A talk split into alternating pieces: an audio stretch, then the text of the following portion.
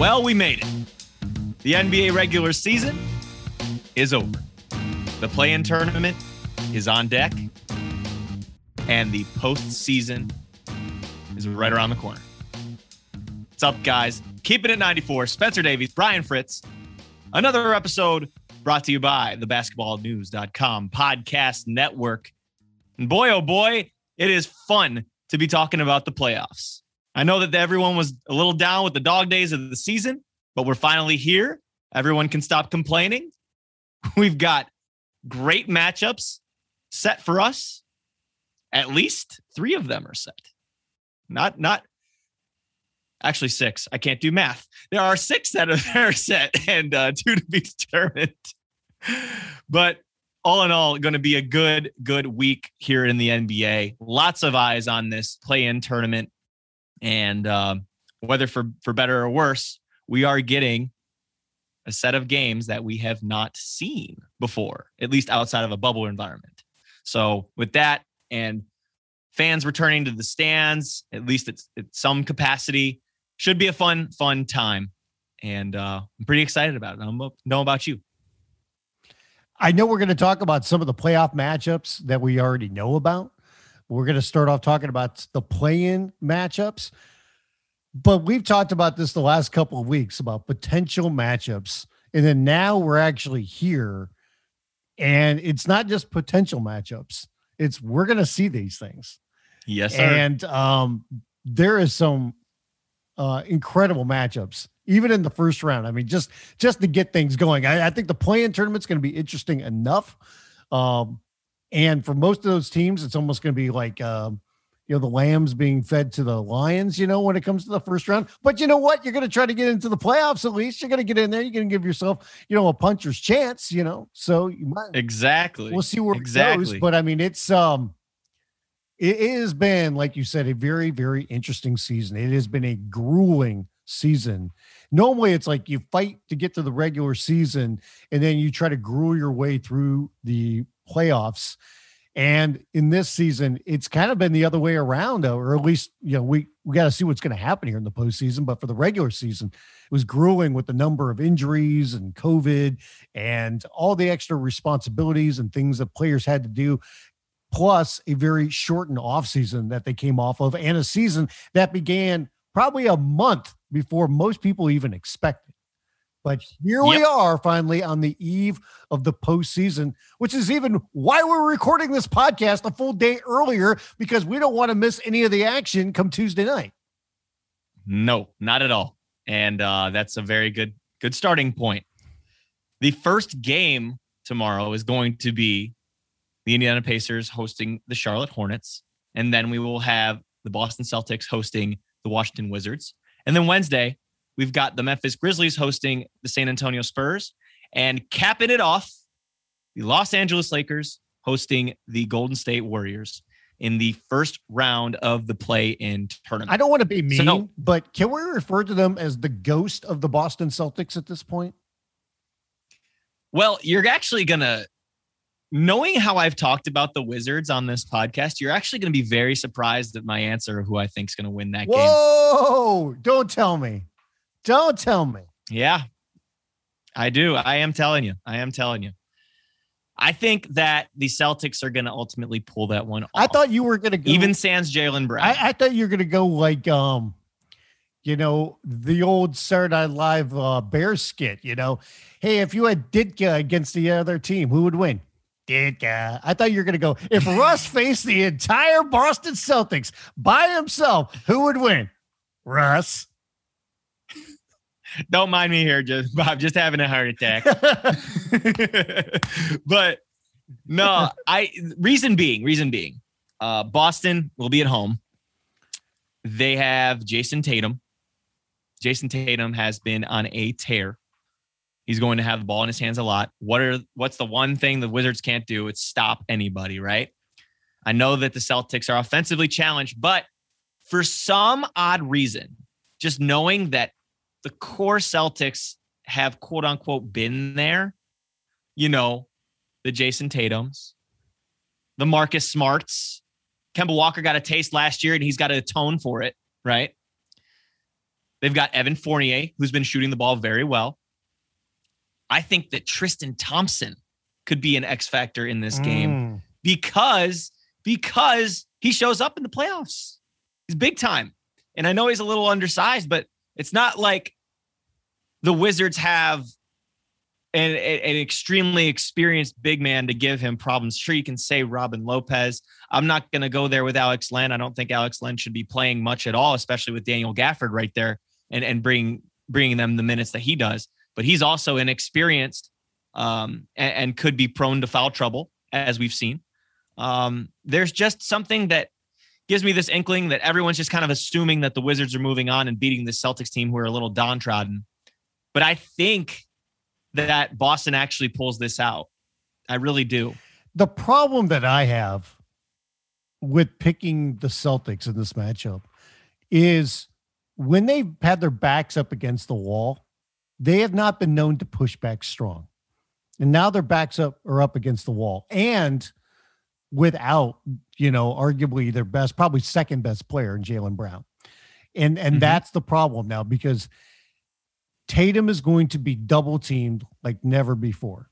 The the amount Yep. of work that the workload he has to carry is an immense amount, you know, on both ends of the court, quite honestly. And he is going to be double teamed constantly. And he's going to be asked to do a lot of different things um, when it comes to, you know, recognizing the double team. Where is it coming from? Finding the open man, then getting the ball back. When do I want to challenge a double team? All these different things.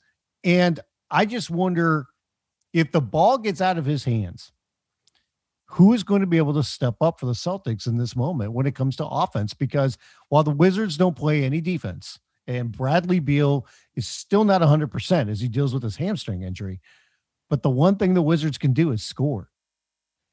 I Oh, don't yeah. know if the Celtics No can question. keep up with them at this point. That is that's definitely doesn't vote in their favor. I understand that. Again, I think that Kemba is going to have a, a big game. He's going to have to have a Uh, big I game, I think- think.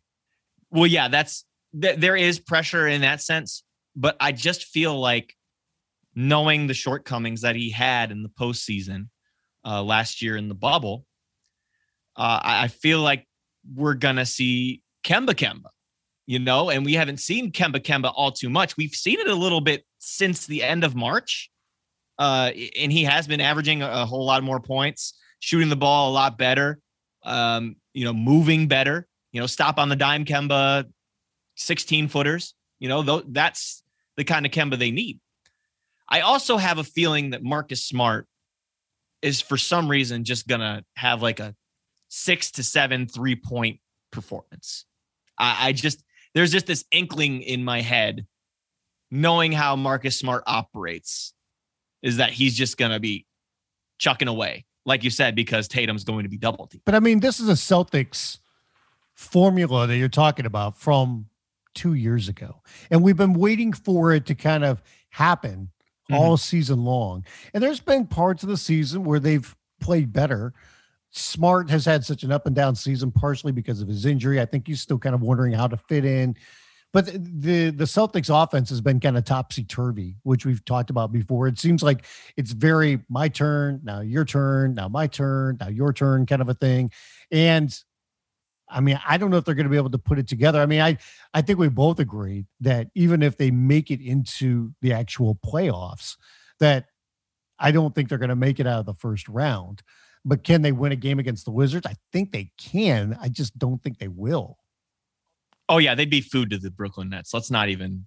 There's no ifs, ands, or buts no, about no, that. that that Um, series would but- be like um like handshakes and hugs with Kyrie and making Celtics fans puke all over themselves. I mean, come on. But here's here's a counterpoint though for you with the Wizards here. Bradley Beal's probably at 75, 80%.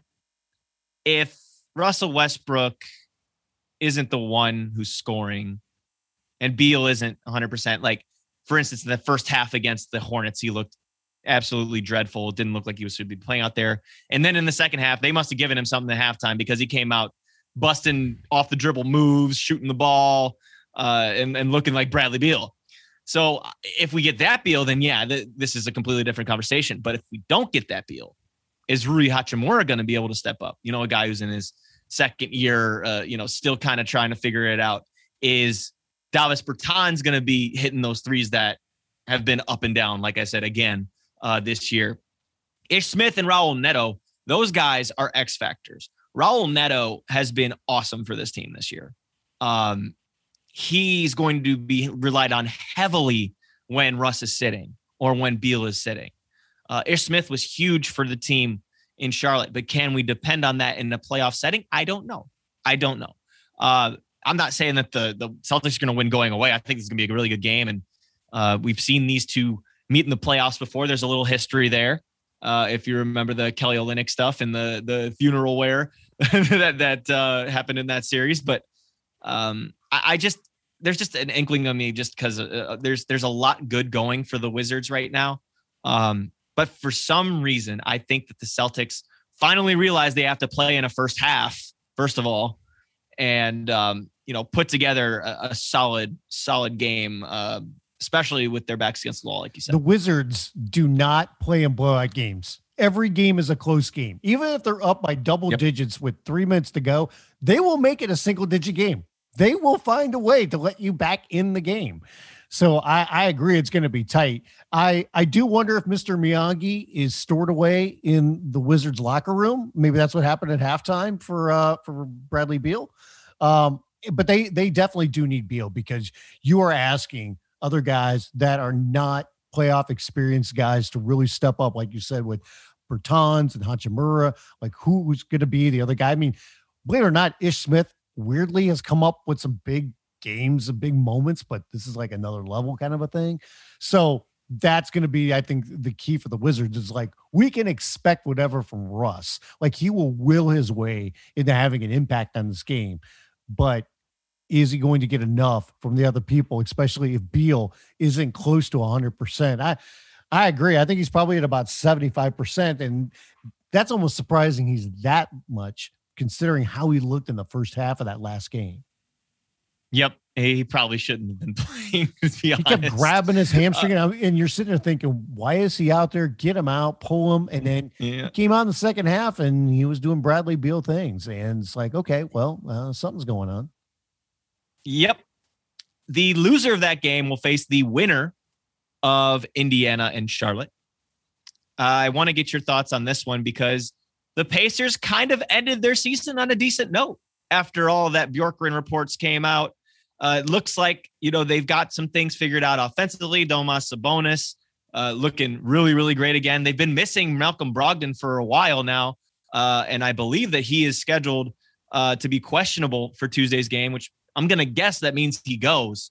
Um, I like, you know, how Caris LeVert is, is a guy that you could, could depend on if something doesn't go right on offense. He can beat someone one on one. He can uh, use dribble moves to get to the cup and to to really facilitate. Um, I love, you know, guys like Edmond Sumner, uh, T.J. McConnell. Uh, th- those are playoff like guys. With Charlotte, this is interesting to me because okay, they get Miles Bridges back, and he played really well against the Wizards on uh, on Sunday. I need Devonte Graham to step up off that bench, make some threes. Um, you know, LaMelo is going to be in his first playoff like environment in a long time. So let's see how he responds to that environment. We were just talking about Rui Hachimura. Can PJ Washington step up if someone is doubling a Terry Rozier? or you know something else of that matter. The center situation there, are they going to be able to bang in the paint with a Domas? You know, is Cody Zeller going to be able to handle that? Is is uh, Bismack Biyombo going to play with that? Or are they going to go small and and put PJ at the five? Um, those are interesting things and thoughts that I have in my mind. But again, I'm going to go with the home team here with Indiana. Uh, they haven't had fans most of the season, and that's directly contributing to why they had a record under 500 at home this year. First time in years that's happened. Um, so I'm gonna go ahead and give the nod to the team with, uh, you know, an All Star and, and, you know a couple of borderline All Stars. Uh, love to see what what Malcolm Brogdon can do when he comes back. But it just feels like there's a little bit better of a a a vibe coming into the playoffs than there was even just a week and a half ago uh, for the Pacers. And I didn't even mention, you know, the rise of, of Kelan Martin, uh, who's who's really you know stepped up in a big way. Justin Holiday's been consummate professional, really really consistent for them this season. Um, you know, they've got they've got some some solid pieces, and I just think uh, a little bit more uh, experience than this Hornets group. And this Hornets group is going to be a, a, a team to look out for. But with no Gordon Hayward, uh, just hard for me to see them winning on the road in this type of uh, atmosphere. And that's the big problem is that they're without Gordon Hayward, and without him, I I think it's going to be very difficult for them to win this game. If you look at the Hornets, they're six and 15 in their last 21 games, and that's without Hayward. You know, some of that was without LaMelo.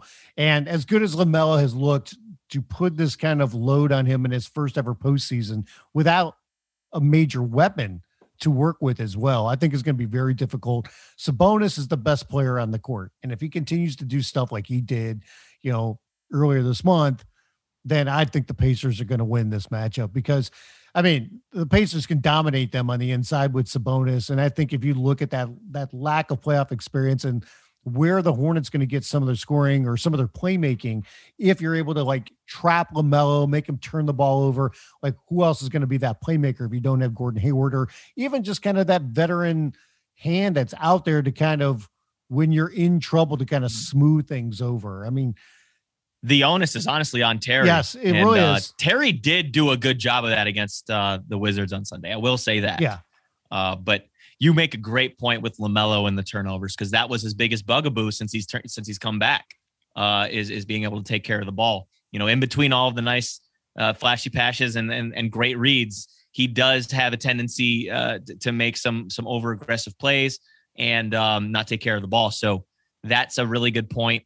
And uh, against the Pacers, if you do that and you get them out in transition, Edmond Sumner is one of the best in the league at uh, getting out and running on the floor. So uh, that that would be a disastrous way uh, for the Hornets to do things. And the the other thing too about the Hornets that that really uh, kind of opened my eyes a little bit in that Wizards game when they were up by 12 to 15 points, they never could hit that big shot to put the Wizards away. They never got that 5 0 run, that 6 0 run that didn't allow Russell Westbrook to wake up even uh, towards the end of that game and, and get going in the fourth and ultimately uh, leading to a loss. So I think that that portion of their uh, inexperience is going to to hurt them uh, against an Indiana team with players who have been in this playoff environment. So we're I think we're different when it comes to Celtics and Wizards and who's going to win that. I think we both agree the Pacers. I think the interesting thing that at that point then is if we're right, we say the Pacers, you know, advance and they will play the loser between the Celtics and the Wizards. That could be very interesting from the standpoint the Celtics, a team that everybody had more or less penciled into the postseason at the beginning of the season, could be out, might not even make the playoffs the Wizards, a yeah. team that has kind of had to fight back the entire season, would once again be in a position with you know backs up against the wall where they got to win a game to sneak in and get the eight seed. For the Celtics, it could be disastrous. I mean, I, I don't think they're going to win the Very first round. So. I think they could get smoked either by the Sixers or the Nets, quite honestly. Um, but you know they're going to fight to try to get in. And if they they don't even make it into the playoffs, then that's going to be a really tough pill to swallow. Oh, extremely, extremely. And uh, you know, circumstances with withstanding, we've talked about this on the last podcast. I think that questions should be made um, around Brad Stevens, and if he do, he doesn't, you know, get canned, then he should be on the hot seat at the very least. Everything that that, that that's at least my. I mean, the stuff thought. that I've looked into when it comes to that, and I am I am not even close to an insider. I don't talk to different people. I'm just absorbing other people who are, you know, talking about the situation. The the people that are, you know, you know, have sources within the Celtics, you know, have kind of said Stevens is safe. If the changes are going to be made, it's going to be other stuff that's going to happen in the front office. And that's a fair that's a that's a fair assessment as well. Yeah. I, I just think that that's a really tight front Stevens, office. Though. I mean that that's the difficult thing. Like how do they make the choice? Because those guys have been together for a long time, and that's a super tight front office. They run it like a family. Stevens has had different groups for seven straight years. And although he's made it to nearly the pinnacle, he's gotten to an Eastern Conference finals. Um, just hasn't and it hasn't had the the success that you would expect uh, a team like this to have. That I'll and I'll leave it at that. So let's go over to the West. Um, Memphis hosting the Spurs. So we both agreed a couple weeks ago, maybe three weeks ago, when Memphis was on a tear and Portland was drowning and losing, that we would take Memphis over Portland in a play-in game. Now Portland is in the playoffs, out of the playoff tournament, and uh, Memphis has the chance to also be in the playoffs. Uh, they face a Spurs team that just kind of swimming around. I don't know really how to to describe it. They've got a really interesting roster construction. Um, I think that they have a very bright future. I think that DeMar DeRozan is kind of a square peg in a round hole on this team. Um, even though you know he's been an excellent mentor and an excellent player, uh, he is such an improved playmaker, such a a a clutch player, um, somebody who you really can depend on. But this is somebody that came in with, you know, and joined a, a Marcus Aldridge when he was traded there. Um, there was a little bit different view on the team. You know, you got veterans like a, a, a Patty Mills and a Rudy Gay uh, who are also in the same boat. I want to see how I want to see how Dejounte Murray plays against Ja, ja Morant. I think that Ja uh, is scorned from not only last year's playoffs, but the way that their season finished on Sunday in Golden State. It's going to be tough to take down that team in the grindhouse, especially now that they're allowing 40% capacity of fans. I just saw today. So that's going to be a really tough matchup for the Spurs to win. And I think Memphis could be extremely dangerous if they're on their game. They need to make shots. They did not. They did not do that against the Warriors whatsoever. But this matchup with the Spurs, I think, is very fitting to them because the Spurs are not a great three point shooting team. Uh, and and they really just kind of make their money uh, getting to the line and, and, and working through DeMar DeRozan. So I'm curious how Ja reacts because Dejounte is an amazing defender, probably one of the best defenders uh, on the perimeter in this league, and especially at the guard position. That's not going to be easy for Ja to figure out. But the adjustments and the reads that Ja makes, can Dillon Brooks stay out of foul trouble? he is such a, a heartbeat of that team, but it's so cost worthy when he's aggressive on the defensive end because it, honestly, they should have won that game in Golden State. They had him on the ropes. And as soon as he fouled out, that's when the run happened. Uh, you know, Jaren Jackson Jr., somebody who's only been back for 12 games, uh, another X factor. I don't know who on the Spurs is going to be able to go out and guard him on the perimeter. Uh, so I'm going to tip my cap again here to the home team uh, and go with the Grizzlies over the Spurs. The Spurs have lost 10 of their last 12. They've kind of fallen backwards just to make it into this position, and only because the Pelicans have fallen flat on their face for most of the season and had bad injuries down the stretch, and the Kings had too much ground to make up you know, at the end. And by the way, anytime you want to, you know, give me that apology about picking the Kings, I'll take it. But um they were close. They were close. I don't it. give a crap about close. They still didn't make it. Um, but when it comes to the Grizzlies, I, th- I think one of the interesting things is like they had this opportunity against the Warriors. They got back into the game and it was tight, but they couldn't close it out. Now, mind you, they're on the road, they're playing Steph Curry, and you know, the Warriors have experience, you know, with their with their two top guys there, with you know, including Draymond as well. But the Grizzlies couldn't close it out. Now, this is a little bit of a different story here. The thing I will say though is I, I just think the Grizzlies are more athletic. I think Valanciunas has played out of his mind. And you yes. look at some of the lines this dude's putting up, and I think he is probably going to have another big game here. So it's just the Spurs have just been trending in the wrong direction. And I just don't know if they're going to be able to reverse course on that. I mean, yeah, the Grizzlies don't have a ton of experience and they've got some things that aren't going for them. Neither do Spurs have some guys that have some more experience, but I just don't think they're going to be able to get enough offense on the road against the Grizzlies teams are going to be probably playing with a lot of emotion.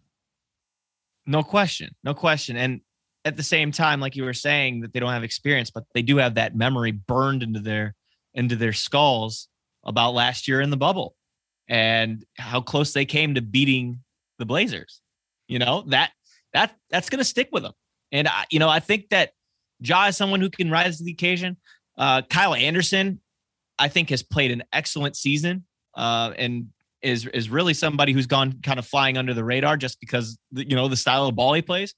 uh, but he's just a much improved shooter, uh, defender. He's been more aggressive. Um, so I, I, like I like their chances in that game, and um, you know the Spurs just kind of stick out like a sore thumb in this in this uh, equation. I feel. Let's talk about the main event. I was waiting on you. I was waiting on you because this this is your crew. This is your crew. Uh, I am willing to provide my perspective. By the way, you know what this, this is? Uh, this is this is in a long form. This is at the end of Rocky Three. This is Apollo and Rocky behind the scenes. Ding ding. Let's do it. This, this is such an interesting matchup. I mean, for the first time to have play in like this, and to have the Lakers all the way down at the seven seed now getting healthy we believe so, even though LeBron looked to have tweaked that ankle in the end of the last game that they played. Um, but it, everybody says that he is fine. Um, taking on Steph Curry and the Warriors, Steph has been on this unbelievable stretch, you know, all season. He ends up leading the league in scoring, and both teams playing well right now. The Lakers have won five in a row. The Warriors have won six in a row. Um, it's a fascinating eight and one in May. It's yeah. a, it's an NBA best. Yeah, I mean, you look at the Warriors and you see how undermanned that they are, and they have been all season. I was somebody that was totally wrong about the Warriors because I thought once Clay was out, and they're going to have trouble anyway. I thought there's no way this team is going to be able to play enough defense, and they are going to win like 25 games. I mean, they're they're just not going to be able to. Well, they played just enough defense and they played that much more offense. And Steph has had an amazing season to where they've been able to overcome that and finish, you know, six games over 500. And they put themselves in a position now to get into the playoffs. But the Lakers have had their number and are so much bigger. And the Warriors are going to have to shoot you know their butts off in this game.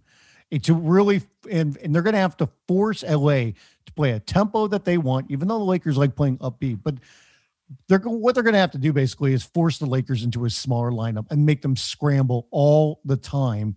And I think for the Lakers they want to play bully ball they want to play big. And I think the second Steph crosses the midcourt line I think they're going to trap him and they're going to say hey anybody else? You hit that shot kudos on you, but we're not going to let this guy kick our butt. No, that's pretty much outlining the the article that I'm going to drop on basketballnews.com. That's a really good point. Uh, making the Lakers play small. Uh, the first thing I think about is the the big situation. With Draymond playing point center the way he has this year, averaging nearly nine assists a game, like ridiculous um, while Steph Curry and Andrew Wiggins are just kind of slithering around, making cuts and, and doing that stuff. I I think that the Lakers have to put AD at the five to start this one. I do, and I think that they have to start Kuz. That that that is is my viewpoint. Just because if you pull Andre Drummond out onto the perimeter, you pull Marc Gasol out on the perimeter, just with his age. I know he's had the, the Lakers numbers in the past when he played for the Grizzlies, or uh, the uh, Warriors numbers in the past when he played for the Grizzlies. I think that you need somebody who's a little bit more versatile out there, able to move their feet, able to shut down those passing lanes or see the pass when it before it before it gets there, get deflections. I think that is AD that that has AD written all over it. Um, offensively, the Warriors are just clicking right now. They're, hitting all their shots. You see Jordan Poole knocking down these threes.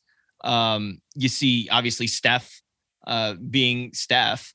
Um, but even when Steph is double teamed, uh, the Warriors to this point have been scoring 1.1 1.16 points per possession per the per NBA.com. And that's quite a few. that's that's top 10 in the league. Um, so yes, you have to have somebody else than Steph beat you. Uh, my X factor for them is Andrew Wiggins. Uh, and he is coming off arguably the best season of his career. Uh, shooting it with confidence, defending pick and rolls uh, and drives. Um, he's gonna have to probably guard LeBron because you're gonna think that Draymond's on AD. No, that's what I was gonna uh, ask you. like, what what are the matchups going to be? Because that's that's what's yep. That's exactly what I had in my article. I said Draymond's gonna guard AD. Uh, reason being one, uh, in the one game they've played against each other this year, Green held Davis to one for seven from the field in eight minutes and 30 seconds. I think that's significant. Um, small sample size, but also I think that's significant. I don't think anyone else on the Warriors is going to do that or come close to it. Uh, you know, I'm sure that Davis will see Kevon Looney here and there. Um, maybe maybe Eric Paschall if if you know, say Kerr decides to throw him back into the rotation. I don't know if JTA has that size uh, to guard an Anthony Davis. He certainly has the heart, but uh, Davis at some point could just shoot over the top. Uh, so that that right there, I think, is an interesting matchup.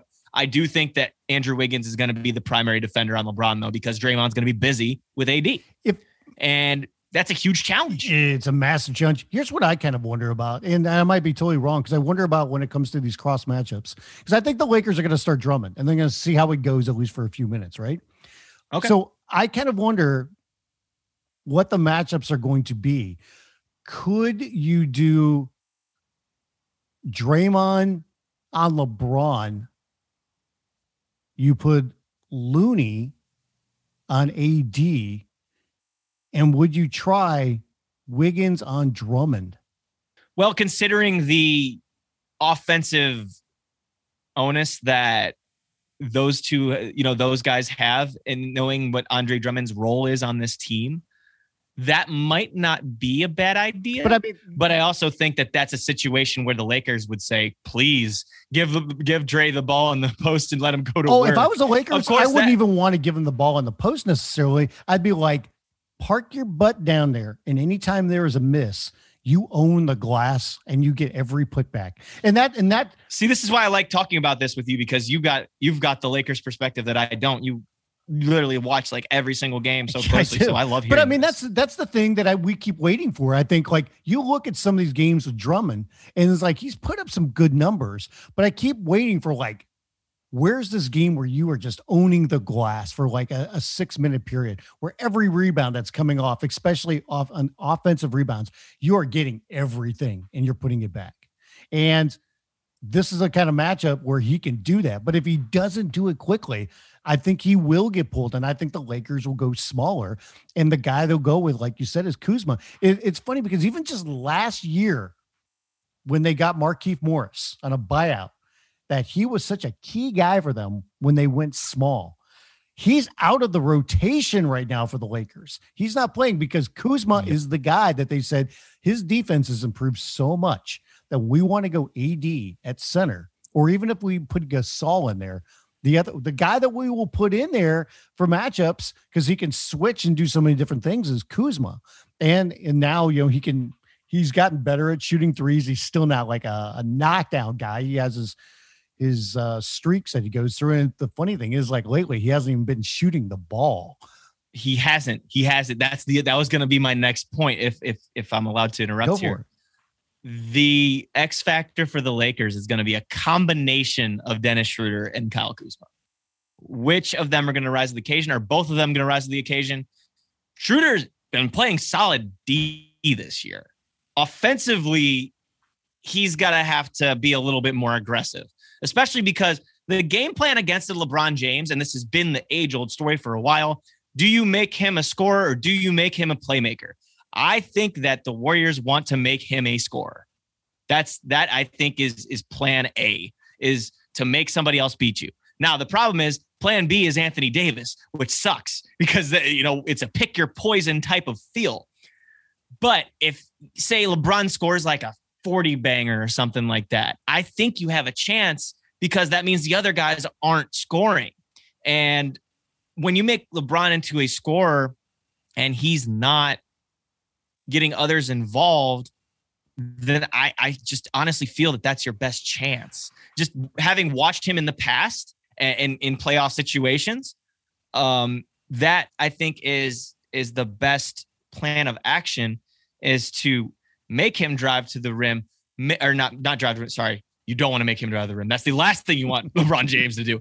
Make him a shooter. Okay. He's he is an improved three-point shooter. But as soon as you get him to start settling, that's when you can get into the, the game. That that is uh absolutely what the Warriors want to yes, see. But I think LeBron knows that that that's what they want him to do as well. And I think he picks his spots of knowing like I shouldn't take the shot. For sure. He'll still take some that you're sitting going, okay, why are you doing that?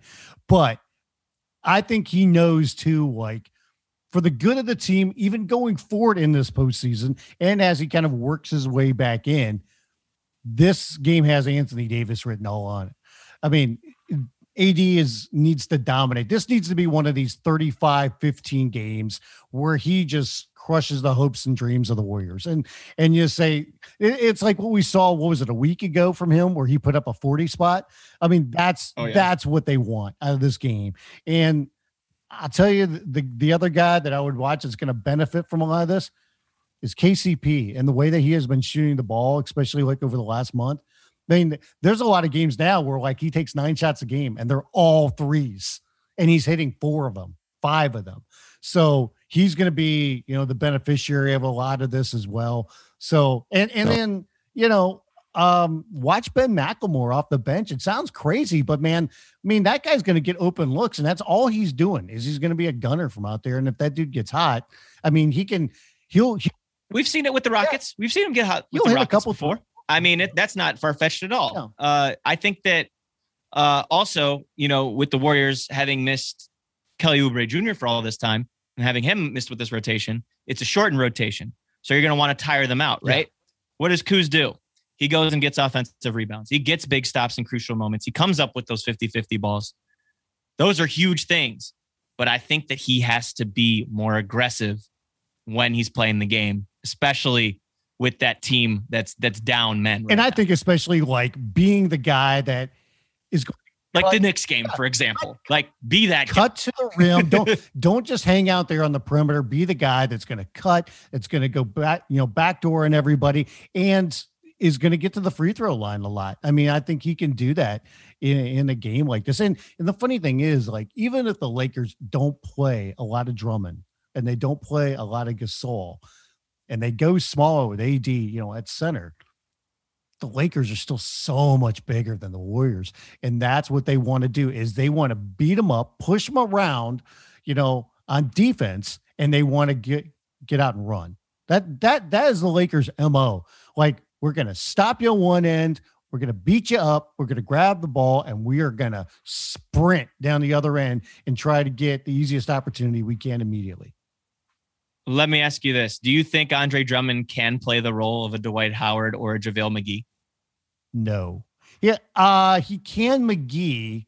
He cannot with Dwight because Dwight quite honestly, without cursing too much, um, I'll say the PG version of this.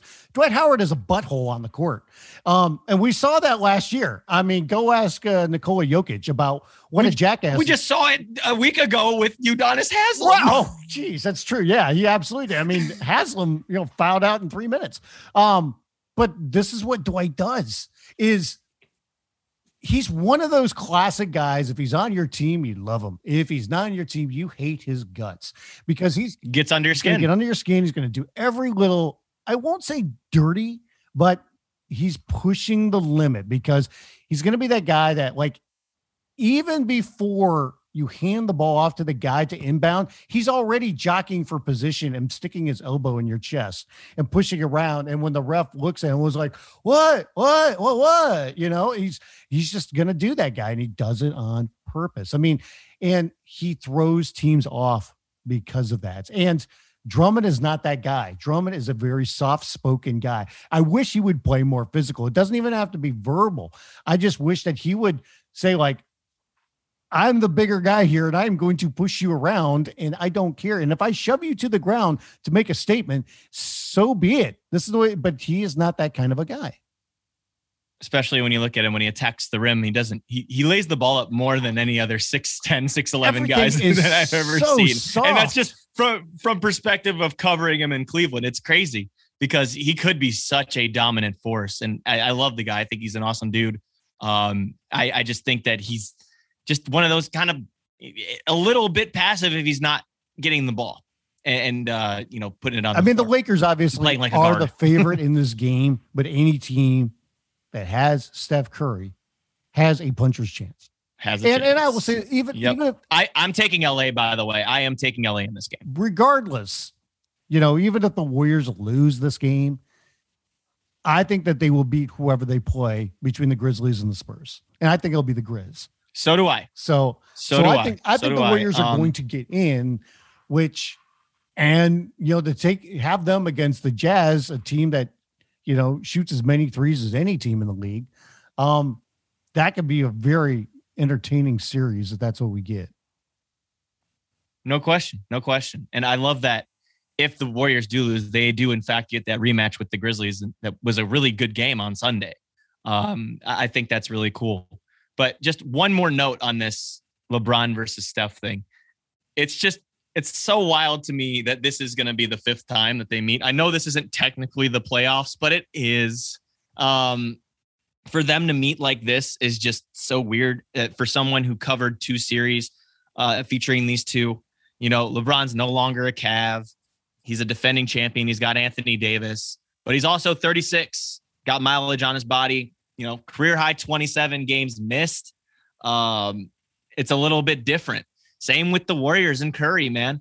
Uh, you know, they they finished uh, the season so hot, but you know, this isn't the same team that has a Klay Thompson uh, or a Kevin Durant or you know vets like a Shaun Livingston and Andre Iguodala. Those guys aren't on the team anymore. So this version of the Warriors is a lot different.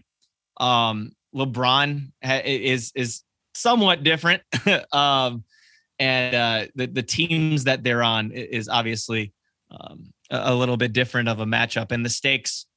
You know, the consolation prize is is a uh, a spot in the playoffs of this game, but uh, they usually fight for the Larry O'Brien Trophy, so it's kind of funny for me. I also love the fact, and I laugh about it, and I kind of wonder like where this is coming from, if there's anything to it. The fact that LeBron, after the Lakers' last game, comes out and is like, "Oh man, that's Steph Curry. You know, he should be the MVP this year. Look at everything that he's done. You know." And you, you just have to wonder about that. And I just kind of chuckle, whether there's You something behind it or not, but it's just it's there. You know as well as I do that LeBron James is very, very calculated with his Yes. words. It's not setting up a narrative. I don't. I don't agree that it's setting up a narrative that oh we beat the you know the should have been MVP and stuff like that. I think it's more in the lens of Steph has been been openly recruited by LeBron for the last like three years. Oh yeah. with his comments. Um, so that that's the lens I'm looking at. I'm not looking at it like LeBron's trying to invent this thing that if he loses, he you know he obviously knows that Steph is one of the best players in the game and you know potentially an MVP. Uh, versus if he wins, then oh, it's the greatest you know win. Uh, and, and you know if they get to a championship, then it's like Jared Dudley said, it's the the toughest challenge of all time or something like that. Like I'm not looking at it from that lens. I'm looking at it from oh, LeBron saying Steph, oh man, it'd be pretty fun to play. Be pretty fun to play, especially as I'm getting older. I just found it amusing that LeBron was buttering him up just a couple of days before they meet, with the uh, winner getting the seventh seed and the loser having to fight and scrap for another game to get into the playoffs. And that's that's the other funny part about this. A lot of people treating this like it's a winner take all, but it's not. It- you know, whoever loses this game is not out of the playoffs. They have another chance to get it. Uh, all they got to do is beat the nine or ten seed. Not saying that's an easy thing to do, but it's not. This is it. This isn't like one and done. You know what I'm saying? So it should be it should be a very fun game. Should be have you know high high stakes. Uh, very much so looking forward to it, and that's a hell of a way to end the first round of the the play in tournament. Now let's talk about the big thing starting next Saturday. The NBA playoffs. We have 12 teams that are in. That means we have six matchups that we can talk about, but we're going to pick out our favorite of the bunch right now. And it's funny, I, I finally got that right. Remember in the open, I said three matchups because I can't do math. Later on throughout the night, your math gets better. Yeah, yeah, apparently so. We are recording this on a Monday evening, by the way. Um, okay, so let's kick it off with you. What matchup are you looking forward to the most? I am looking at a rematch last year's playoffs between the LA Clippers and the Dallas Mavericks, where the Mavericks had to fight back. They got a Luka Doncic double bang game winner and took out the Clippers in a series where the Clippers look like um, they're going to be able to win that, but um, they hit a wall, which sparked a lot of questions about this team when it came to chemistry, when it came to mental health, when it came to how they dealt with the bubble, all these different things. And it was also the emergence of Luka really on a big stage and the way that he was able to step up and the way that he was able to do it. And now we get to see this matchup again in the first round of the playoffs.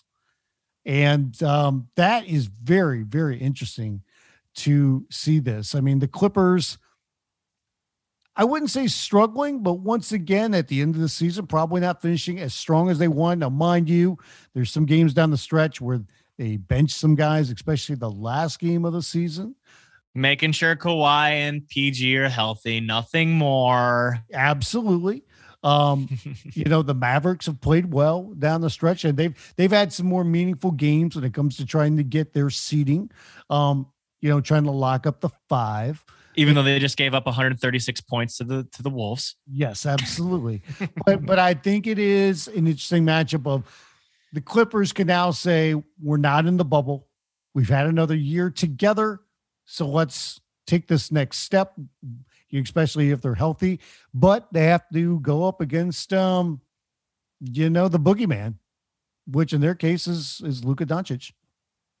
Well, they have a boogie on their team. Yes, they do. no, I'm looking forward to this one too, man. Um, the rivalry renewed. Marcus Morris versus Luka Doncic. That's what that's what I'm looking forward to. But no, in all seriousness, PG and Kawhi, uh, for some reason have been flying under the radar this year. Maybe it's because Utah and Phoenix are the talk of the town. Maybe it's because, you know, the Lakers are, you know, the focus because everyone's like, oh, can they win it?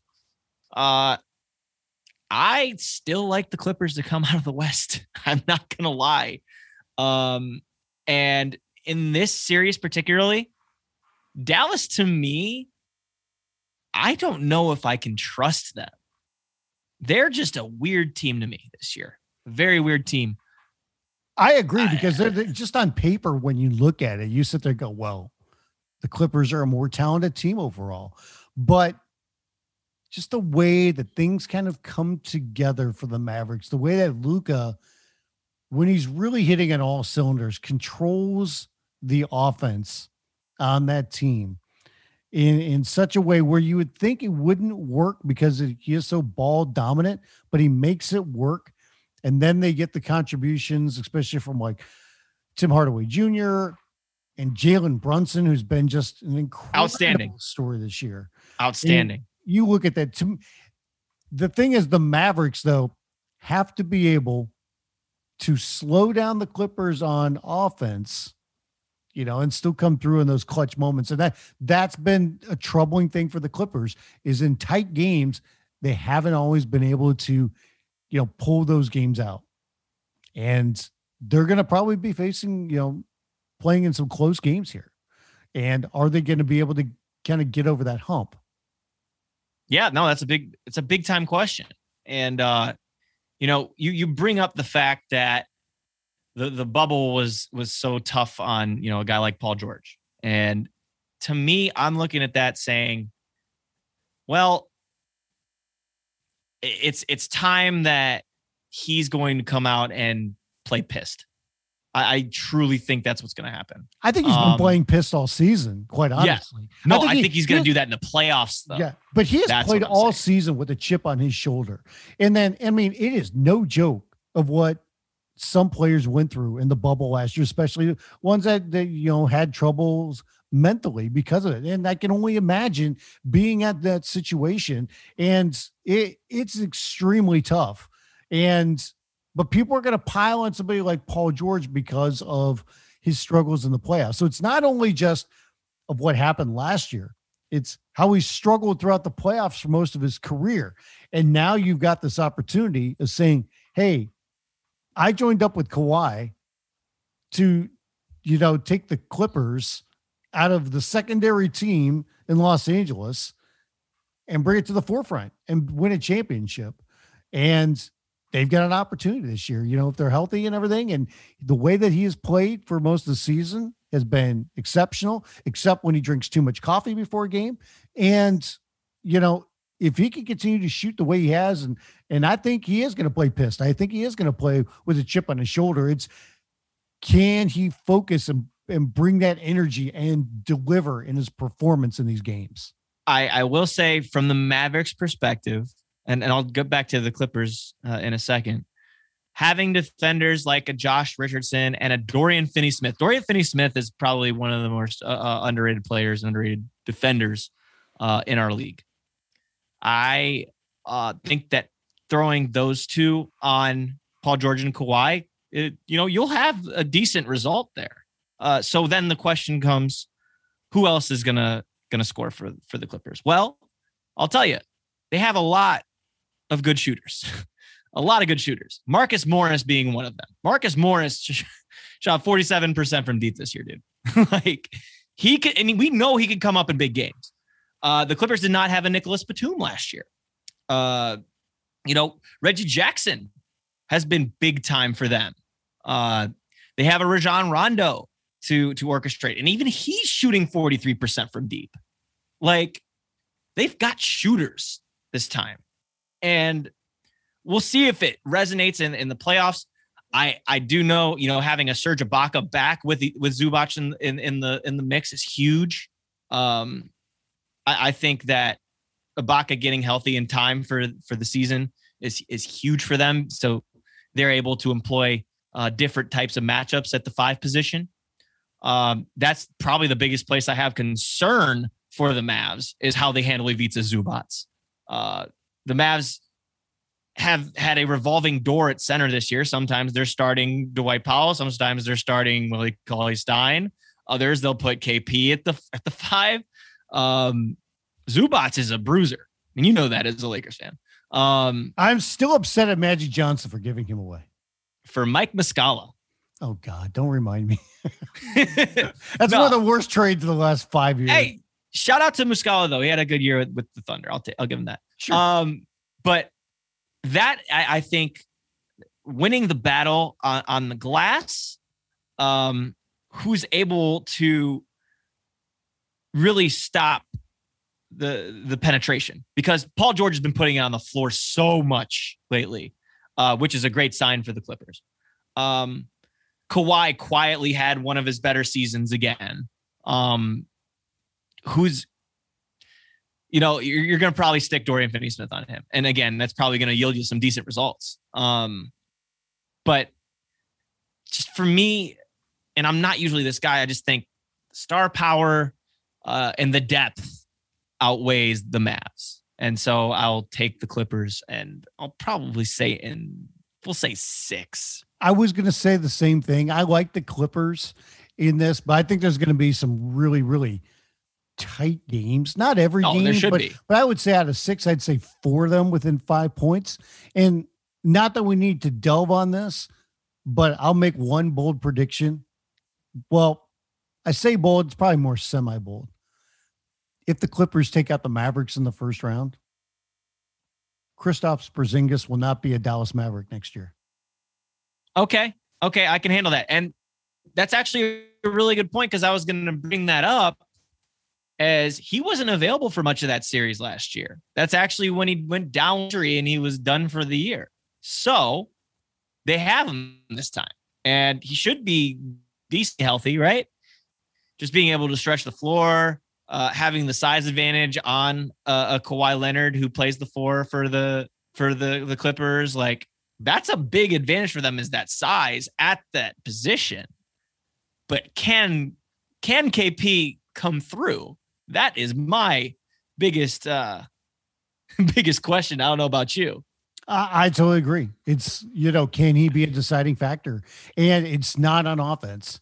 It's can he get back to playing better defense because his defense has been gone. Yeah, yeah, and that that's the other thing too uh, with the Mavs and talking about who outside of Luka can can really bring it. It's Tim Hardaway Jr. Uh, c- can he continue to be a microwave scorer the way he has over the last month? Um, you brought up Jalen Brunson. That's a good point. Uh, Maxi Kleber, I think, is one of their secret weapons. Um, granted, he's if he's you know he stays healthy. Um, I think he's a, a really solid defender himself.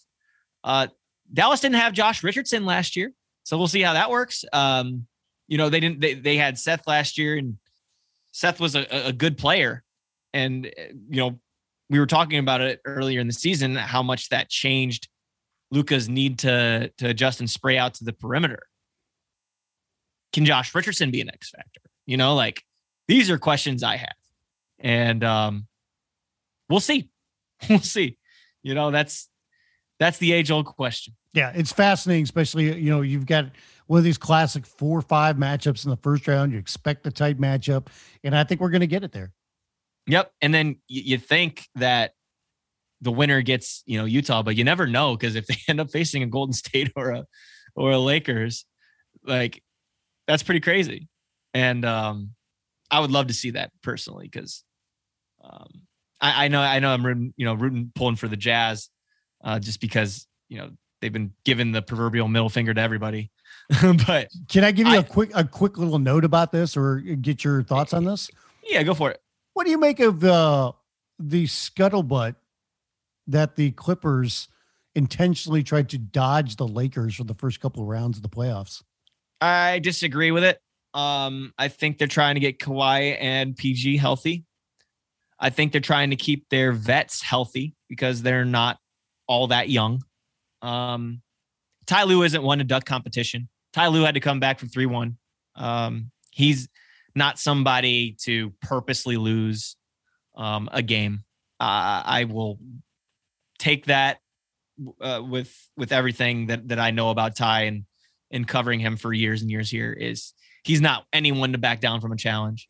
And What's uh, funny because I don't think that they would. yeah, regardless of how you uh, think about it, The optics, I know. there's optics hmm and Jared Dudley, aka the Lakers spokesman, um, is not afraid to speak out and basically bash the Clippers, which he's been known to do. He did it in his the uh the book that he wrote last season, you know, in the Yeah. off season, Yep. and he's doing it again here, saying, "Hey." They're they're tanking to avoid us, man. They they want no part of us. And Dudley said exactly what a lot of people think. Hey, if you want to play us, you should want to play us first round because we're still trying to get our chemistry back. He goes, you don't want to play us later on. We're rolling. You you don't want any part of that. So I mean, that's that's just Dudley trying to show off that the Lakers have swag. That that that that's what that is. Like, hey, you know, we're gonna play the bully on the block here a little bit, and um, you know, that's that's what he does.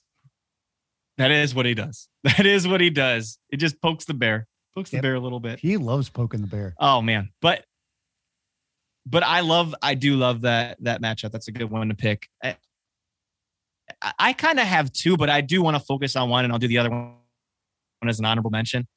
The Bucks and the Heat get each other in round one.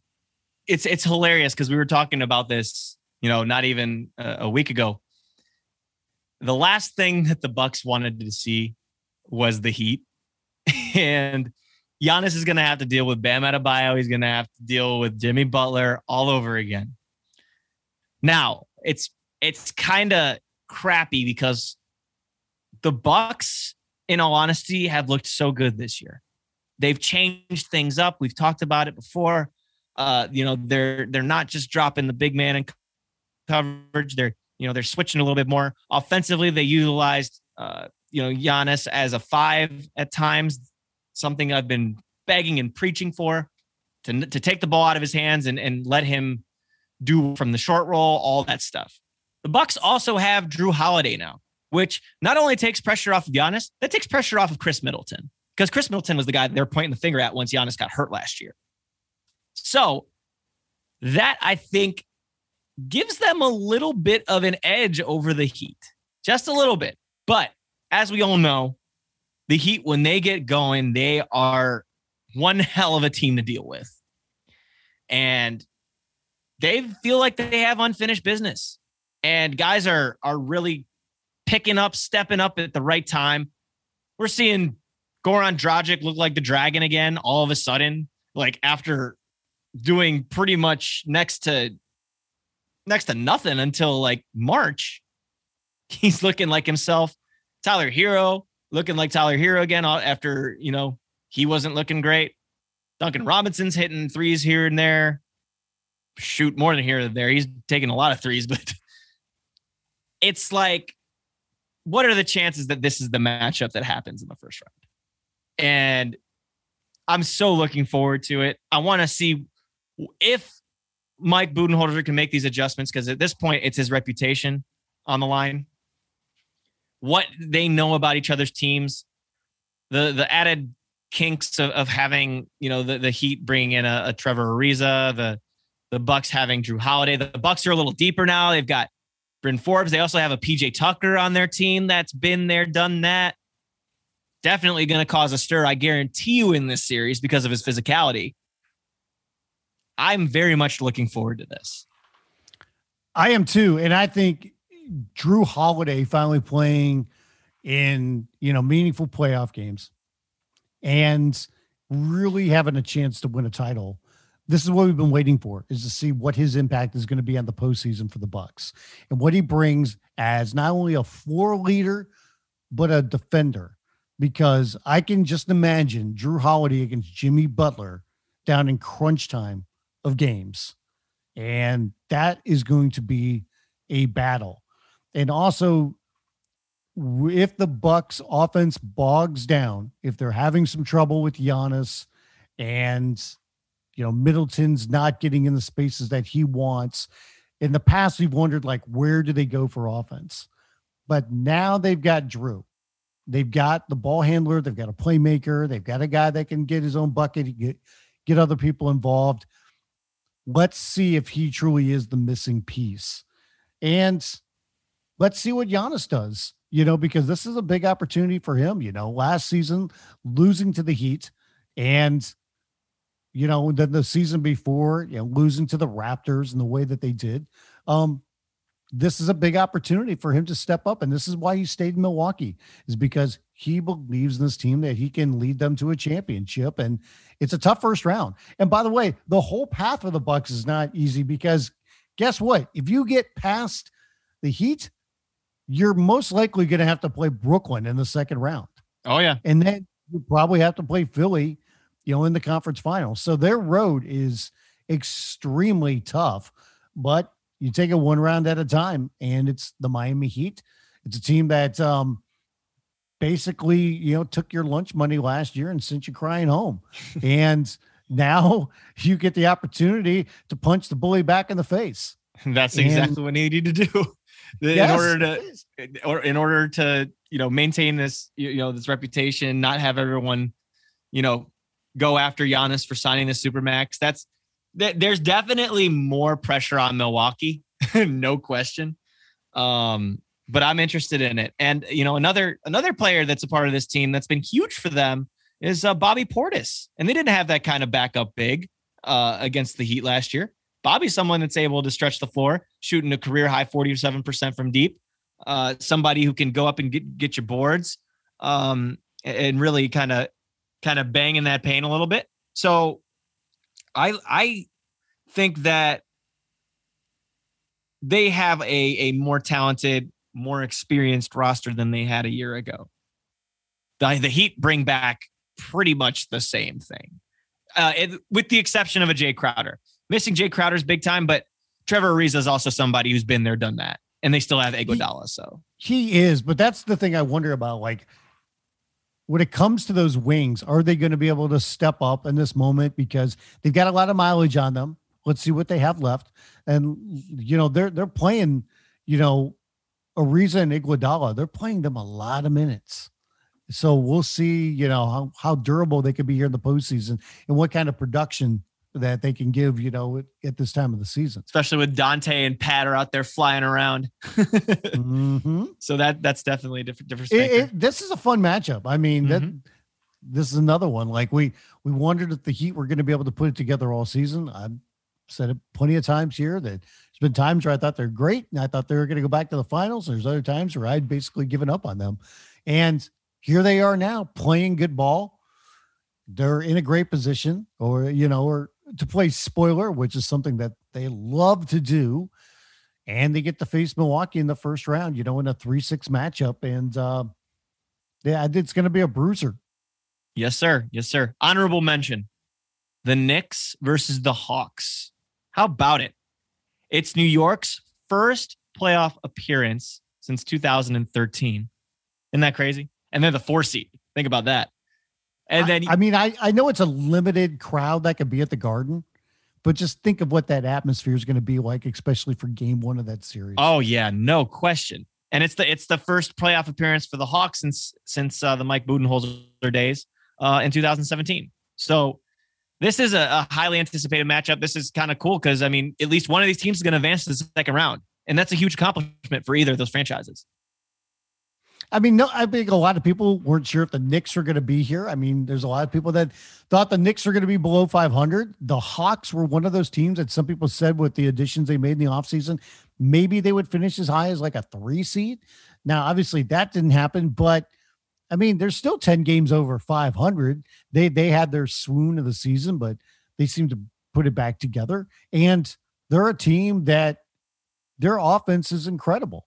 And that's something that the Heat are going to have to deal with. As as good as the Knicks have been defensively, this is a Hawks team that's able to put up, you know, a lot of points, you know, at, at different moments. And we'll see which style is going to win out. Is it going to be the offense with the Hawks, or is it going to be the Knicks being able to stifle them and really shut them down and, and control the pace of the game and keep the scoring under control in a spot where they can win?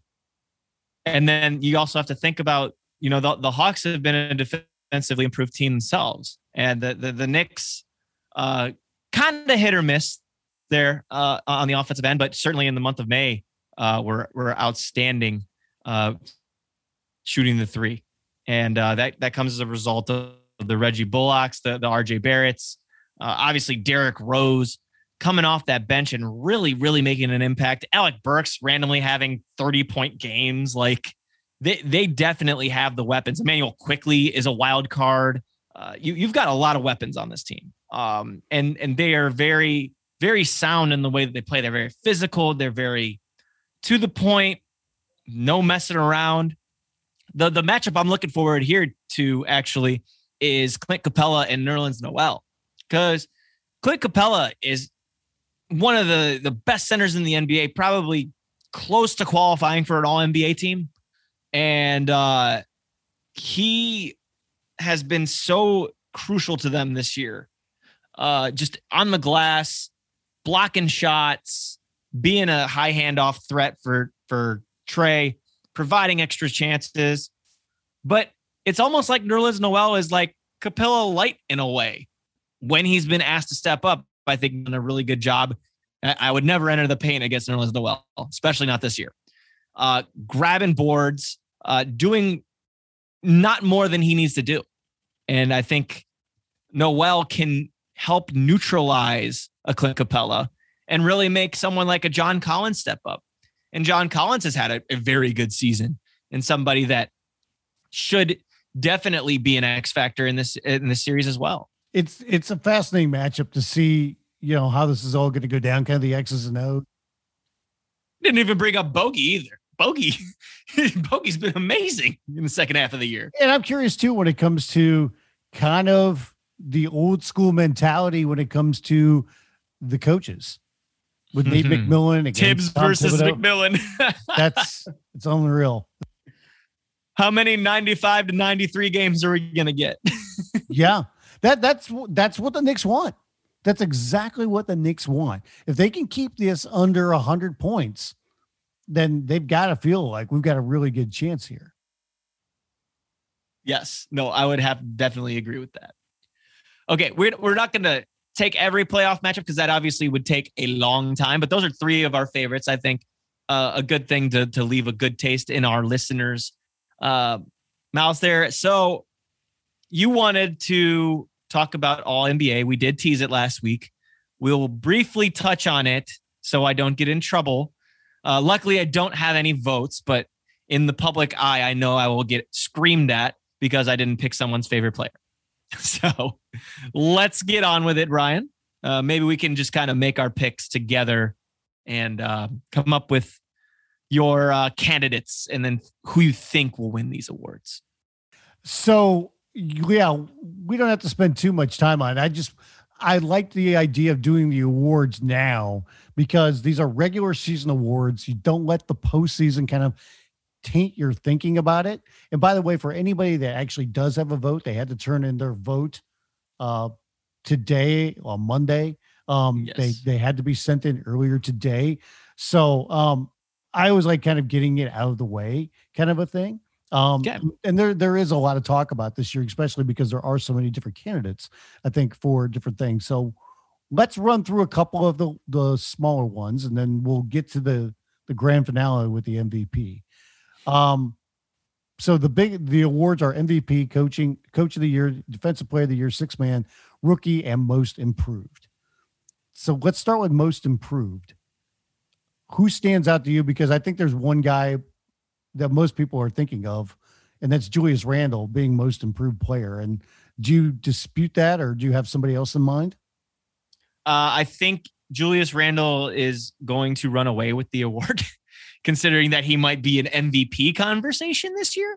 Uh, so that would make him a shoe in to win that. Uh, I think you have to give consideration to someone like a Michael Porter Jr. for sure. Um, just it, we were asking the question in the middle of the season, Brian what are they going to do with this guy? Well, you know, he has stepped up and then some. Uh, just offensively, uh, just uh, ridiculous numbers. Um, since since uh, Jamal Murray's gone down, um, and that's translated into like 50% shooting. I'm talking about like that is big time, big time stuff. Uh, like since here you go. Since he's since uh, Murray went down uh, uh at Golden State, He's averaged 23.5 points, six rebounds on 56% from the field and 48.9% from deep on eight threes a game. And uh, that's that sample size. But even on the year, just looking at the marked improvement from a year ago, I know we saw it in the bubble, but we didn't really see it outside of the bubble before that.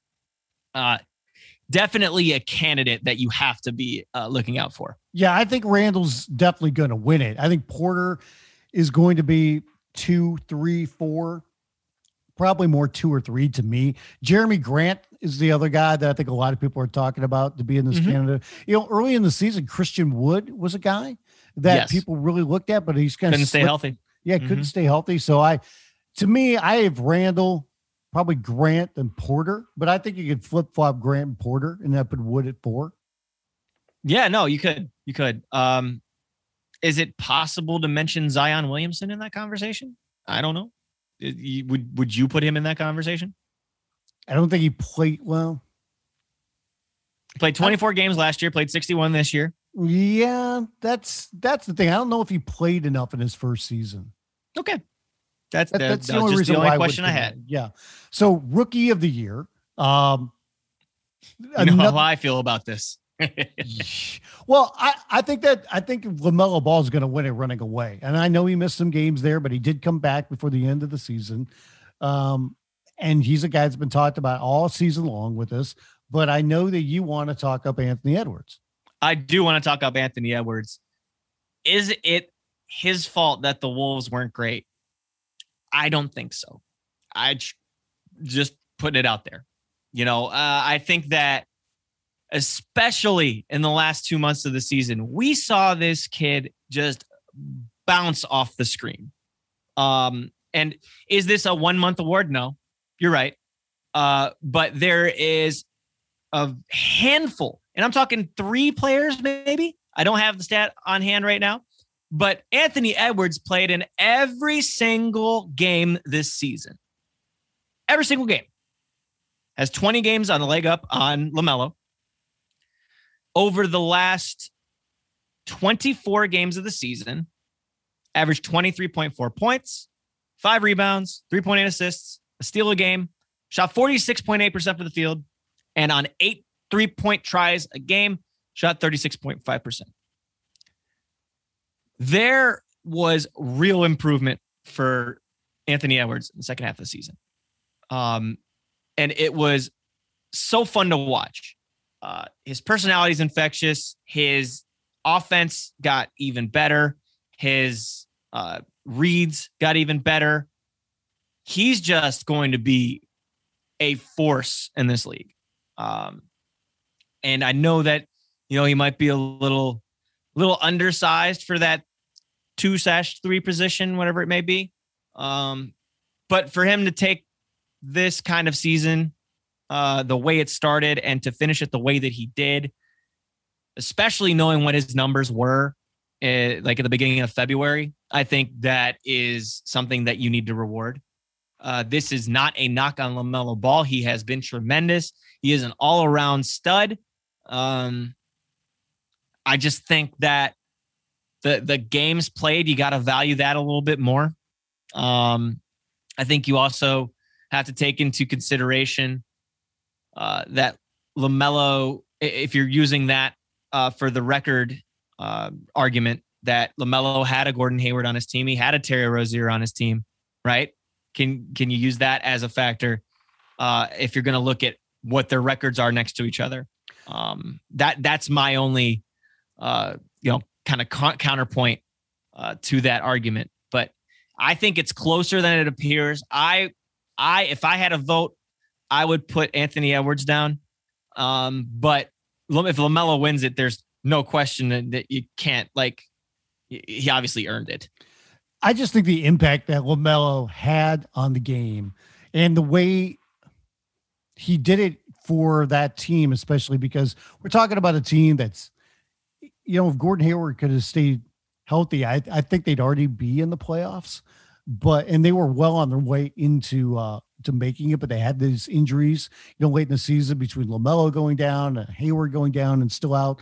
But you're talking about a guy that you know they they had to put this guy in the starting lineup the impact that he's had on these games for a team that's won 10 more games than the timberwolves you know it, it's kind of hard to deny it you know what kind of impact this guy has had right off the bat um, and be able to control games the uh, the way that he's able to run an offense early on it, it's tough not to give it to LaMelo. I mean, Edwards really came on, but he got plenty of opportunities to shoot the ball because he's on a bad team as well. And I'm not trying to take anything away from that guy because you could see the progression, especially in the last month or two of the season, like you said. But I just think that I know that LaMelo played 21 games less than him, but I look at the impact that he had on a team that is in the playoff tournament and was probably one injury away from being in the postseason. And for the most of the season, they were a playoff team so I'm I'm not going to take it away from Lamelo because of that. It's the classic who's more efficient than who. You yeah. know, like I think that comes down to that too. And I'm just somebody that likes somebody that just keeps playing the game no matter what. And I just kind of admire that about Anthony Edwards. And um, if you're Sacramento Kings and got into the postseason, then maybe Tyrese Halliburton would be a little bit more in this discussion. I, you know, on my list, I have him. Third. Ain't his fault he got hurt. Damn it. I know, I know. but I mean, Halliburton, man, this is oh, a yeah. guy he should have been drafted a little bit higher than he was. And no question, you could see. I mean, I think a lot of people. It was, it was funny because going up to the draft, it was like there's a lot of people going, you know who I really likes a Halliburton guy, but he didn't go higher than he did in the draft. And then he comes on the court, and you're like, whoa, look at the impact this guy's going to have. Oh, and he can play alongside De'Aaron Fox. Well, that's interesting. Oh yeah, no question, no question. And uh, honorable mentions in this this rookie conversation. Uh, I think that you look at somebody like a Saddiq Bey, uh, you look at somebody like a Jae'Sean Tate, um, a Cole Anthony per se. uh, those guys I think made some big big impacts uh, this year. Just just from an individual standpoint, I think uh, Yeah. you would have to throw them into that hat just because they played so well. And Immanuel Quickley as well uh, is another one. I think one of the more interesting categories this year is going to be six man because all year long, it seems like one guy has been the favorite, that being Jordan Clarkson. But now that we're down to the time where people are actually handing in ballots, it's maybe a little bit more of a question mark. This could be one of those where Clarkson could win it running away.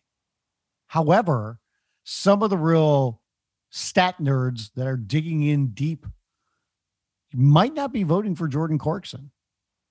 But I, I think there's I think there's enough voters that people just look at raw numbers and just say, well, you can't deny what Clarkson has done. But I think there are some other people that kind of look a little bit deeper and you know, maybe aren't going to, you know, go for Clarkson, go for his teammate when it comes to Joe Ingles.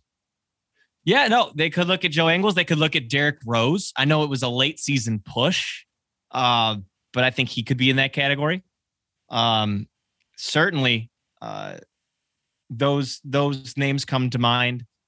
Um, How weird is it though that possibly the top two guys are on the same team? Jalen Brunson is a guy that I think might finish third. I have him third. And the another guy that you could put in the conversation right after him, along with Derrick Rose, like you said, would be Tim Hardaway Jr. So two teams could possibly have, you know, four of the best six men in the league. yeah, yeah, and uh, you know, someone else that I that comes to mind for me as well is a you know a Miles Bridges, uh, who was really you know stepping up when you know LaMelo was on the bench with him, and and that that time period, those two were really on the same page. But he's since, uh, you know, gotten more playing time and and really made a difference uh, with that with that uh, group. So we'll see. We'll see how it, it pans out. He's you know Bridges has been starting more lately, but he definitely would have qualified for six man of the year had he continued to stay on the bench. Who do you Um, like in that argument between do you like Clarkson or do you like Ingles? I I like JC. I do. Um, Me too. he is somebody that no matter what, he's going to play his style of game. Um, He's got the green light and he knows it's it, almost he like he's uses it to Jordan Craw. He's he's he's almost uh, Jamal Crawford like. He is. You know, like that. That's what I think about of Jordan Jordan Clarkson. It's just And, and I know that guy that comes out and gets buckets. yeah, Ingles has you know this all around game kind of a thing, but but Clarkson is asked for this to do this role, and he goes full throttle, green light. I'm gonna chuck, but he's done it in a way where he's been able to put up points. I mean, he's he had a little bit of a swoon during the season, but he's come on again here, and he that's that's the role that's asked of him is to go out there and get buckets off the bench and bring energy, and that's what he's doing. and he's done it in a time of need when Donovan Mitchell has not been in, and and they've really had to lean on him, and he did enough. Joe Ingles did enough. Bojan Bogdanovich did enough to keep him in that number one seed. So I think he did his job. Yeah, he's taking 20 shots a game, and it cracked me up when he took 33 against Golden State. but uh, you know, he is is definitely somebody that they rely on heavily, and um, that's gonna be big time for the postseason. So possibly the closest category of the year is going to be coach of the year. Lot, lot, lot of candidates for this one. Well, I think there's three in particular, and I think a lot of people would agree, but there's there's a couple other ones that you could easily put in here. So the ones that I would say didn't make my top three, and maybe some others, like Doc Rivers, I think could be in there. Um, but it, the the ones that are at the top, I think most people that you hear talking about it are Tom Thibodeau, Monty Williams, Quinn Snyder in that top three. And Yeah. it's funny because like Nate McMillan should be in the damn conversation, by the way. He probably should be as well, um, mm-hmm. or at least you know honorable mention kind of a thing.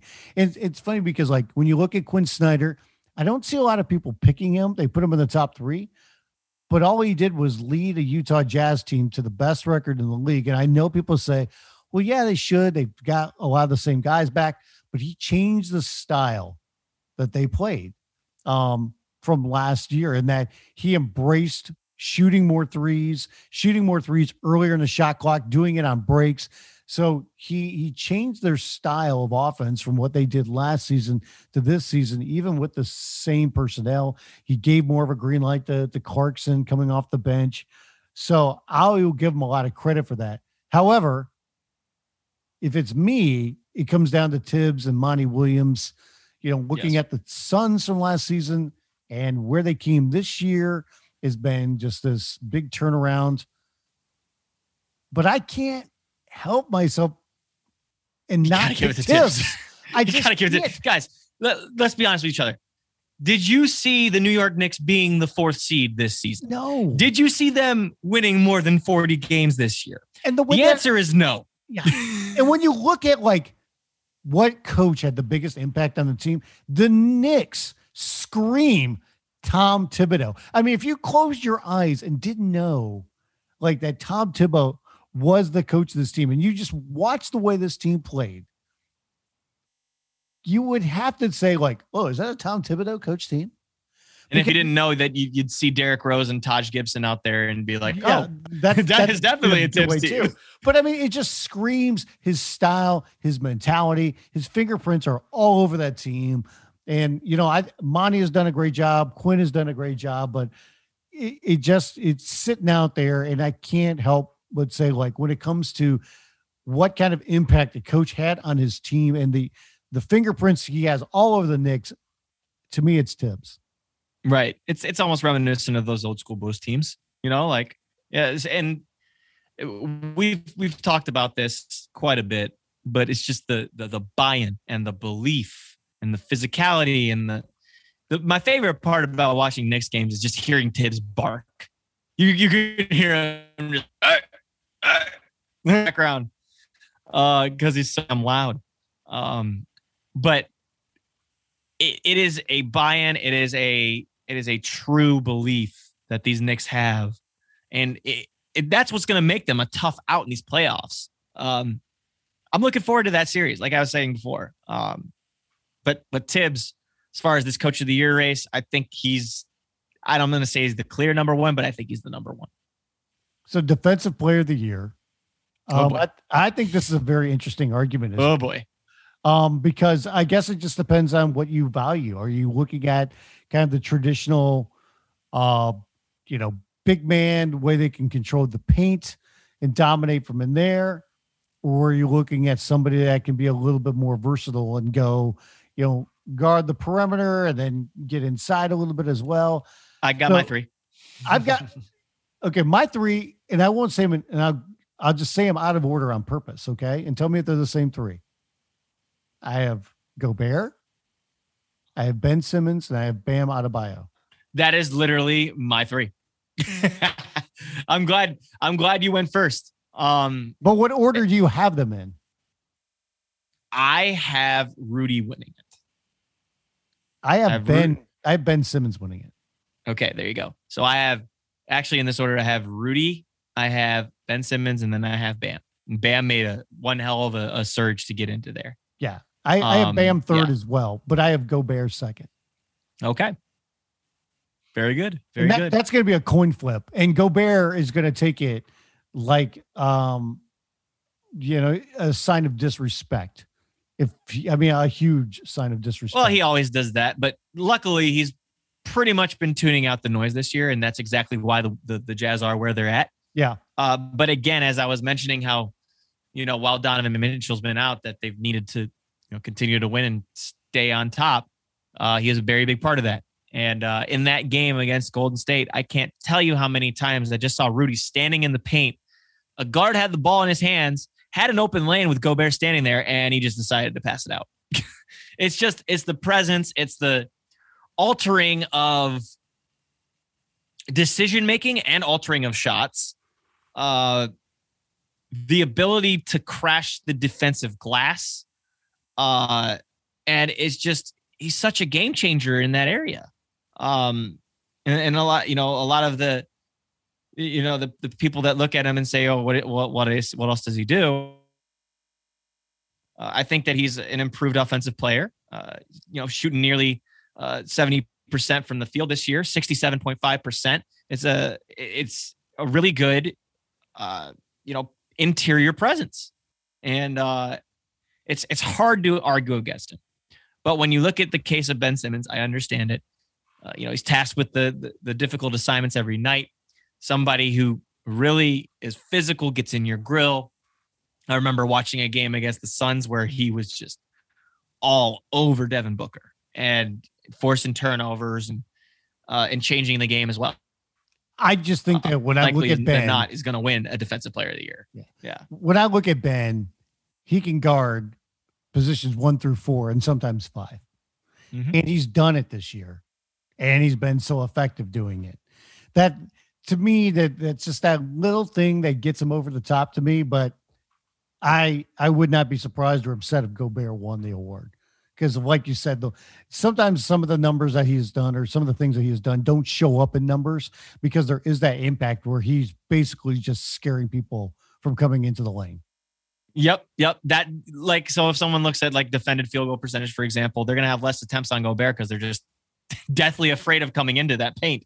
Yeah. Uh the, the Bam Adebayo thing, though, I'm glad you brought that up because you know a lot of people probably would pick a Jrue Holiday or something like that to be in this category, and not discounting anything that Jrue Holiday has done because Jrue Holiday is one hell of a defender, uh, and we just mentioned that. But I think that Bam took another step this year in that category. Yeah, just extremely versatile, uh, really good laterally moving his feet um, he, he, you know, averaged a steal a game and a block a game both. Uh, his versatility to be able to guard now out on the perimeter and keep up with those smaller guys is very impressive. Ability to switch, and that I think the versatility in that, because Gobert has a, you know, if we're arguing against a Gobert, it's that he can't go out on the perimeter and get blown by. Bam can keep up with those guys, you know, like so he definitely deserves love in this DPOY conversation. No question about it. I agree. So let's get to the MVP, where I think it is a loaded class. Uh, a lot of deserving candidates. I think most people are going to agree. We know who's going to win. So let me let me bring it this way, okay? I th- I think if we look at the top seven, and by that I'm talking about Jokic, Embiid, Giannis, Steph, CP3, Randle, Lillard. In your top five, which two of those seven guys do not make the cut?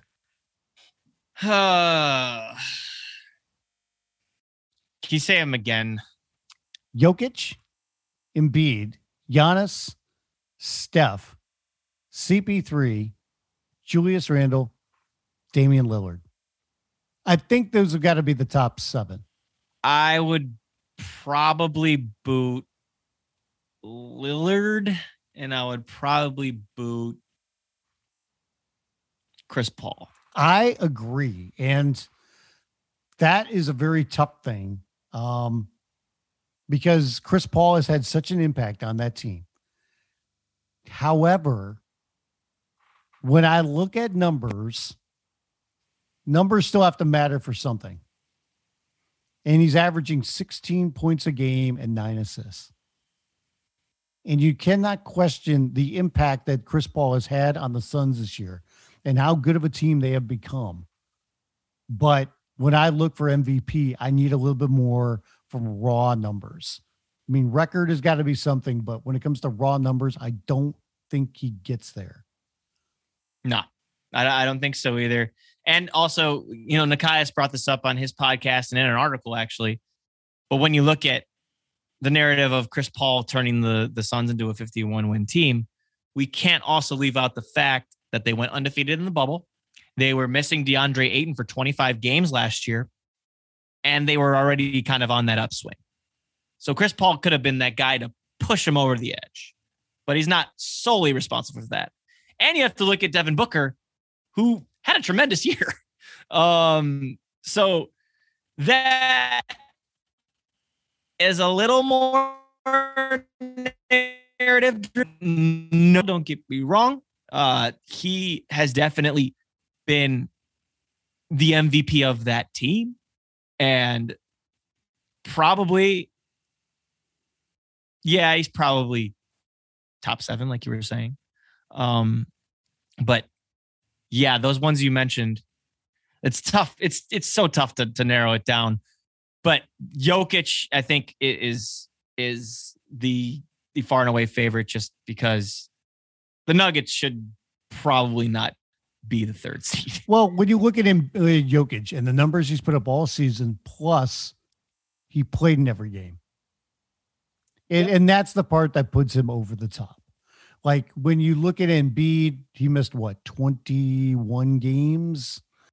Which sucked for him because that was remember, that's actually one of our clips is I had Embiid was the was the one that had the edge on him.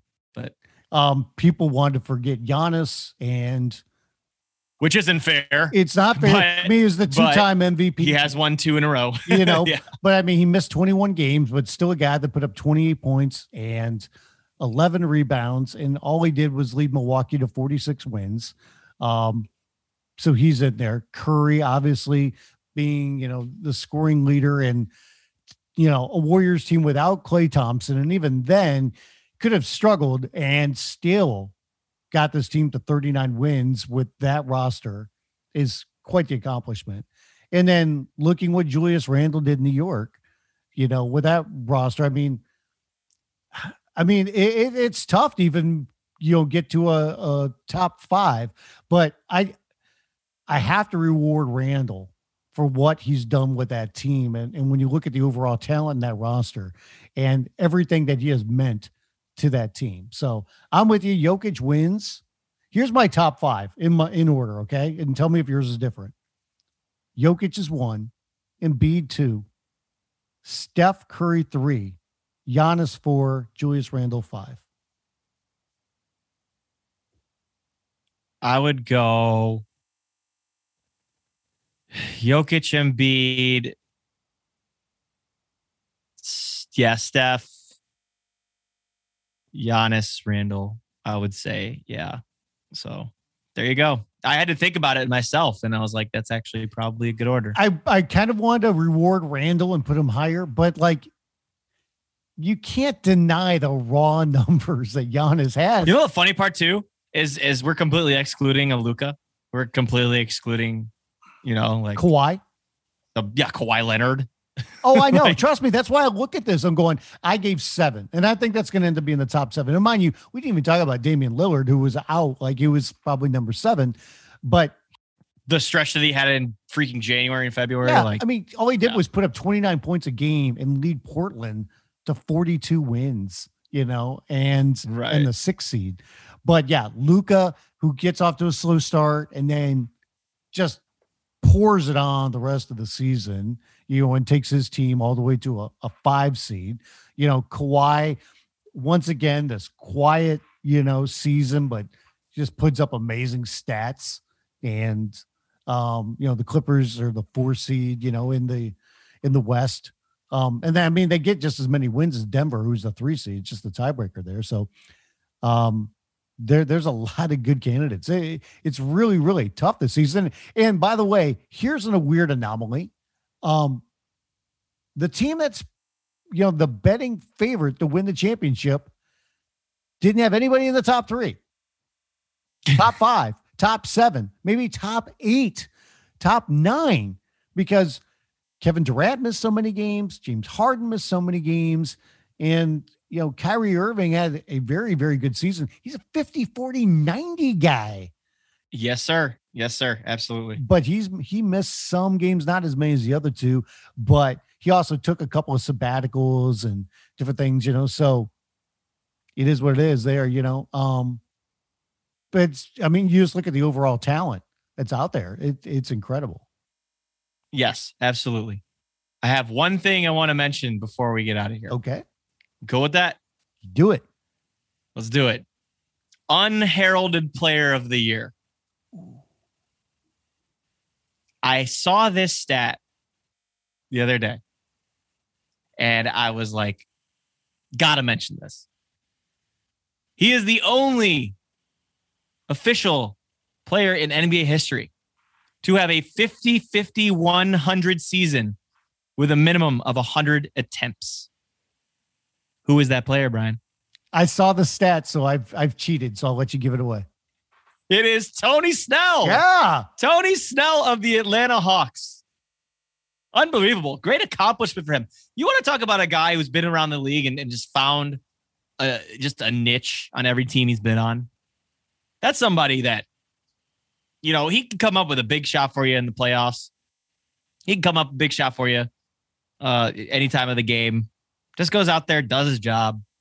No one talks about him because his numbers are not jumping off the page. But a first round pick in 2013, been around since then. Makes a difference. You know, that, that, that deserves praise. So good for Tony Snell. Had to mention that. That's incredible when it comes to the free throw thing. Isn't it? He's he's hundred percent. How do you go hundred percent from the line? I mean, I know you don't go to the line very much, but still, like you'd think that mentally there's got to be a moment where you're like, uh, he hasn't missed a free throw in two seasons, dude. Do you know He went 11 to 11 Yep. this year. He went uh, 32 to 32 last year. he needs to get to the line more often? Maybe that'll skew the percentages a little bit. Maybe. But I mean, I mentioned, you know, like, you know, the fact that Kyrie Irving went 50, 40, 90. Uh, Steph Curry almost did it. The only reason he didn't is because he takes so many threes. Yeah, when you're taking like 23s a game. He took that'll happen. 22 in the game against the Grizz, if I remember right. Oh man, I can't wait to watch that game against the Lakers, man. But I think that's a good jumping off point because that that's probably going to be the next time we see each other is when that game is over and we'll know who's in the playoffs. You know, we'll know who's in the playoffs by that point. They'll be into game 1, maybe some game twos by the next time we record. But uh, I'm ex- I'm extremely excited, man. I'm very excited for this week. We're doing a watch along party on the site. Yes, we are. We're doing a watch along. Um, I believe it's Wednesday for that game. Um, so definitely tune in to Twitter and and follow along at basketball news, missing the A and the handle, but it's basketball news, if that's a way to, to put it. Uh, I'm also on Twitter at Spin Davies, on Twitter at at Brian Fritz. But remember, keep it at 94. Part of the basketballnews.com podcast network. Nine other great podcasts for you to listen to. And uh, you're going to want to tune into those especially the Rex Chapman show on uh, Tuesday. He's got Rick Pitino as his guest. How awesome is that? Rick Pitino coming on to talk a little hoop. That's a great, great guest to get. Others like you have Kenyon Martin and Jadakiss with Need Unfiltered. You've got the Alex Kennedy podcast. You got the Sheridan show, the Posecast with James Posey, Dishes and Dimes with the ladies, the rematch with Etan Thomas. Can't miss any of those podcasts. They're all very, very good and very fun to listen to. So you could say what you want about us, but uh, we've got some great, great partners on us on this podcast network. But like I was saying, you can find us on social media at those handles I mentioned earlier. I'm also on Instagram at Spin Davies. He's at Instagram at It's Brian Fritz. You can find us on Spotify, Apple, other podcast places that I can't think of right now.